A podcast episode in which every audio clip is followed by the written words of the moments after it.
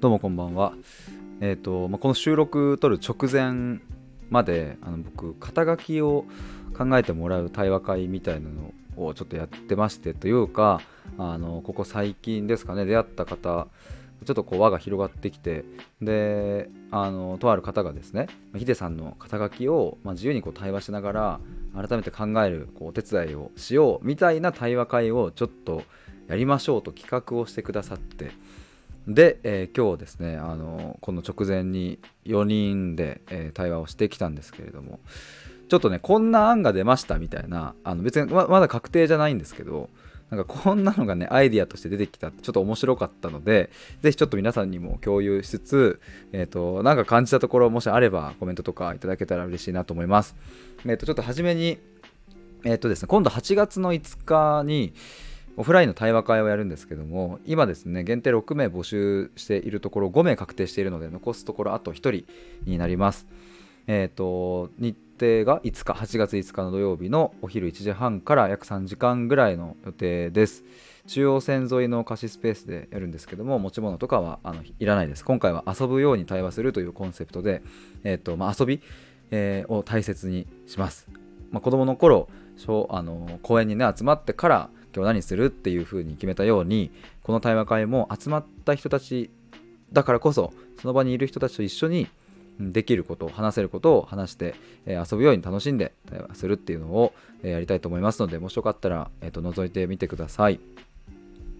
えー、そんな感じでっていうのああともう一つですねあの最近継続対話っていうのを始めまして今まで自己探求のプログラムはこうがっつり内省するっていうところをこう一緒にやっていく感じでしたけどもあのそこまでしなくてもいいみたいなでも対話はしたいみたいな人向けにですね、えっとまあ、半年間の継続対話っていうのもちょっと出してみました。で1人もちょっと申し込み確定しているので、まあ、あと2人くらい募集しようかなと思っております、えー、そっちもよかったら覗いてみてください。ということで本題です。うんと、今日はねその僕の、まあ、肩書きの対話会を、えーとまあ、やってもらったんですけども、まあ、まず感想としてはね僕のために時間を作って、えー、くださるっていうこと自体がまずめちゃくちゃ嬉しかったし、えー、そしてすんごい楽しかったです。あこんなに楽しいんだと思ったしあと僕一人じゃ到底たどり着かないようなアイデアが出てきたりとかするのでなんか本当ね改めてこう人を頼るっていうことうん、っていうのはなんか大切だなと思ったしやっぱりこう一人では生きていけないよなみたいなのを感じました。っていうのがありながら具体的にどんなことを話したのかっていうところちょっといきますと最初ですねえっ、ー、と今回司会進行をしてくださった方がですね問いを投げてくれたんですよ。でその問いっていうのが、えーと肩書きについて何を望みますかっていう問いだったんですね。要は肩書きをつけることによって、うん、なんかなんかどんな、まあ、未来をこうあの待っているのかとかどどんな効果をとか、まあ、そもそも何を望んでるのかみたいなとこだったんですけども僕その問いが投げられた時にパッと頭に浮かんだのがえっと語呂の良さリズム感です。キャッチーさですね。要は覚えやすいとかえっとみんなの耳に残るとかっていうのがパッと湧いてきてあそこなんだなって自分でも気づきました。なんかね肩書きっていうとこうなんだろうな分かりやすさとかうーん、まあ、何をしているのかとかね。なんかそういうこううん職まあなんだろう例えばこうなんとかコーチとかカウンセラーとか対話だ対話系だったら例えばそういう言葉がありますけど、うん、そういうねものだったりするけどそこよりもなんか語呂とリズム感まあ同じかもしれないけどそういうとこなんだなっていうのがちょっと発見でしたね。でまあいろいろこうあのその対話会の中で僕が今やっていることとかをバーッと話したりしてでここを大事にしてますみたいなところをあの話したんですけどもそこからですねこう皆さんが、えーと、提案してくださったのが面白くってなんか例えば対話っていう言葉ってえーと、もうちょっとこう違う言葉に変換できるよねっていう話がありまるしたいわっていうこんなことしたいわっていう風ななんかそういう対話の音として残すのも良くないとかあなるほどなって思ったりとか、えー、対話っていうのの和を違う感じ、えー、対話の和話すですけどそれを輪っかにするとか、まあ、やっぱり対話でね輪になってというかなんかその循環とか巡るとかそういう意味合いもねなんかあったりするのでそれもいいんじゃないとか。まあ、あと今言った「巡る」とか「話す」みたいな動詞的にすると漢字だけじゃなくてひらがなも入ったりするからいいよねっていう話があったりしましたでえっ、ー、とあとはですね僕が大切にしたいことで太陽に向かって走るみたいなことを大切にしてますみたいなことを言ったんですね。これちなみに何かっていうとあのいわゆるなんかそあのアニメとかドラマとかでなんかそういうシーンあるじゃないですか。あの太陽に向かって走れみたいなあの瞬間のこう一体感とか空気感とかすごく好きで、まあ、僕が、ま仕事だったり、まあ、普段こう人とねなんかこう関係性付き合っていく中で、まあ、何を大事にしてるかってま、結構そこだなと。あの太陽につくわけないけどそんなことみんな分かってるけどでも本気で太陽に向かって走ってるあの感じってすごく気持ちがいいし楽しいだからなんか仕事するにしても誰かと会うにしてもなんかこう楽しさみたいなところはすごく大事なんですっていう話があったんですけどあのその太陽から連想して、えー、方角東から西に太陽って沈みますよねみたいな。で僕あの本名がねこれ今まで出してないんですけどこう名字に方角が入る北っていう方角が入るんですよ。で太陽は東から西に沈むがなんか俺は北に向かうみたいな。なんかそういう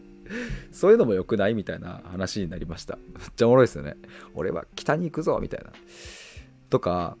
でその北関連で言うと、うん、とある方がですね出してくれたのがえーと、北王子っていう名字かっこよくないみたいなよくないって言ってくれて、まあ、あの俳優さんでいますよね。北王子金金也さんでしたっけ？北王子金也あそうだよな。そうそう北王子金也さんとかなんか北王子ってよくないみたいな。でなんかその方が言ってて納得というかなるほどなと思ったのは北っていうのってうんと、まあ、地図で言ったら常に上にあるじゃないっていう。だから上に向かうっていう感じもあるしえーと、例えばコンパスも常に北を指すじゃんっていう。あなるほどなと思って。でなんかヒデ君はあのそうなんだろうな明るさじゃないけどこう、うん、ただ寄り添って話を聞くとか、うん、ただ共感してとかこう心に、ね、寄り添う、うん、なんか楽にするみたいなものじゃなくってなんかこう勇気づけてくれる感じとかなんかこう引っ張ってくれる感じがするんだよねっていうのを言ってくださってでもその方もねあれなんですよ。今日で多分お会いっていうか話すの3回目ぐらいなんですけど、まあ、それを感じてくださっててで北ってその地図で言うと上に来るしで北王子ってどう漢字書くかっていうと王子って大きい道って大きい道路の路か。でまあそういうふうに書くんですけどもなんかそういう北王子っていうのがなんかあの今の地図の話ともこう、えー、とリンクしてなんかいいよねっていう。で北って北極星とかも北って言うしねとか。あなるほどって。だから北は僕は今までこうちょっと盲点だったんですけどそういう意味合いも含ませられるのかみたいなのがちょっと面白かったですね。とはなんか僕がえっ、ー、と心の再起動っていうのが結構テーマなんですっていうのを言っててまあ今対話をしているのも対話会やるのもうん、なんかどんな活動においてもその人の中にある感性を復活させるんだっていうことが結構僕の中で大きな、うん、使命でもあるし、えー、僕のなんかねテーマなんですけどもまあ何かっていうとこう人間はねこうこれほぼ100%と言っていいんじゃないかなと思うんですけども、まあ、生まれた瞬間からどっかのタイミングまでは自分の感性に従って動いていますが、まあ、何かしらのねこうショックな出来事だったり何かがあったりして自分の感性を蓋していく行ったりとか自分のこうなんかセンサーアンテナをへし折っていったりするわけじゃないですか。まあその形っていうのは人それぞれいろんなあの種類があるから一概には語れないですけど。でもなんか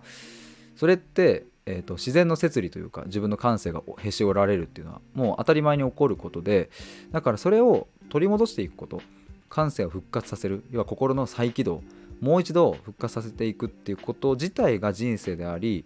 うん、それそこに面白みがあるっていう。だか過去に辛い経験をしたりしてさなんか感性がこう閉じていくのはきっとね皆さんも経験あるかもしれないですけどもいいんですっていうかもうそれこそが人生ですっていう。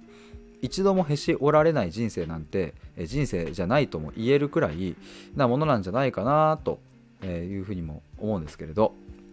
まあまあそんなところを話した時にえーと、このさっき言ったね北王子っていうのがあのところから 引っ張ってというかそこにリンクさせて、えー、北王子リボーン良くないっていう 案が出ました。北王子リボーンさん。というかそうこれ一応言っとくと肩書きの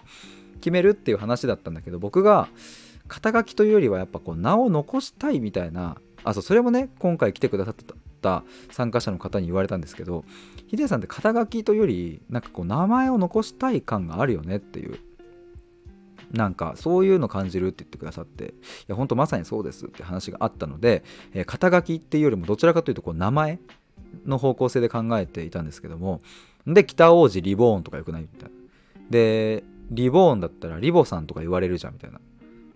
でもリボリボ払いだなとかって思いながらみんなで笑ってたんですけど。とかあとはですねえっ、ー、ととある方が言ってくださったこれ面白いなと思ったのがヒデっていうのってこう発声的にやっぱ2文字だからどうしてもこうヒデさんとかっていう風になるんだけど例えばなんかもうちょっとこう伸ばす感じベッキーとかねそういう感じみたいなちょっと可愛らしい感じにするとうんとなんか継承を含まなく呼ばれるみたいな〇〇さんじゃなくてなんとかっちとか、えー、まあ、ベッキーとかみたいな感じでまあ、そういう効果もあるよねっていうところから、えー、ヒデリーとか を提案してくださったりとか、ヒデヒデとかね、なんか、ちょっと可愛くなるよねみたいな。っていうところから、北王子ヒデリーとか なんか出てきました。まあ、今回はねこの北王子っていうのが結構インパクトあったのでその話が割とねこう主になって、えー、といきましたがなんか例えばこんな感じのこう語呂感がいい名字とかなんか名前をちょっとねあのまだまだ探し中でございます。なんか例えばまあそうでもこう仮にね北王子ヒデリーだとしたらさまあ普段はヒデリーさんとかみたいな感じでこう愛称愛着を持って呼ばれたら嬉しいしでも例えば本を出版する時にこう著者のところの名前に北王子秀里という風に名前が入るみたいなそんなのもいいじゃんみたいな話になってすっげえ楽しかったです。いや今日はですねなんかそんな感じで名前を考えるまああの肩書きというよりどちらあの言ったようにえーと、名前を作る生み出すみたいな感じだったんですけれども、うん、やっぱねあのこう切れ味の良さというか、まあ、語呂の良さみたいなものは大事だし、うん、やっぱあとはこうなんだろうな、えー、ハッシュタグにしやすいかどうかとか検索かけやすいかどうかとかうんあとその打つ時にこう手間じゃないかみたいなすごい大事で今って例えばヒデって呼ばれてるので例えば僕にメッセージをくださる時とかって、えーとまあ、楽だとは思うんですよヒデ2文字だし。でツイッターとかで僕の収録をこう共有してくださる時もヒデさんの収録を聞いてとかっていう風にそこにこうストレスがないと思うんですけど、うん、例えばそれがさ、うん、なんだろうあのあそう今日の対話会でも僕がね言ったのはあのラルク・アンシエルみたいなあのことになってくるとそれをさフルで書こうとするとさあの結構時間かかるじゃないですか。まあ、ラルクみたいな風に呼べるしまあその変換したら変換というかラルクうん、あんとかって入れたらさもうそのスマホの変換とかで出てきたりもするけどさでもちょっと大変じゃないですか。だしあのハッシュタグにできないっていう。まあラルクアンシェルであのカタカナにしたらできるんだけどとかまあまあいろいろ考えるとね。でそうするとさあのそれこそミシルさんとかって見知らぬミシルで、えーと、ととても簡単にこう入力できるしうんとまあ、見知るでもハッシュタグできるし見知らぬ見知るでもハッシュタグできるしとかなんか僕も結構そういうハッシュタグにできるかとか検索できるかとかメッセージ送りやすいかとかその辺も結構大事だったりして。まあそうするとね北王子ヒデリはあのまあ北王子さんって呼ぶ人はいないしうん、基本ヒデリーとか、まあ、ヒデさんって呼ばれるからまあいいかって思ったりしてます。まあなんかいつか急に北王子ヒデリーですとかって言い出すかもしれないので、えー、皆さんその時はよろしくお願いします。っていうのと、えー、こんな名前どう？ちょっとぜひもしあったらあのコメント欄で教えてください。あの直でメッセージくださっても嬉しいです。あの公式 LINE とかで。なんかねやっぱ今日本当冒頭でも言ったかもしれないですけど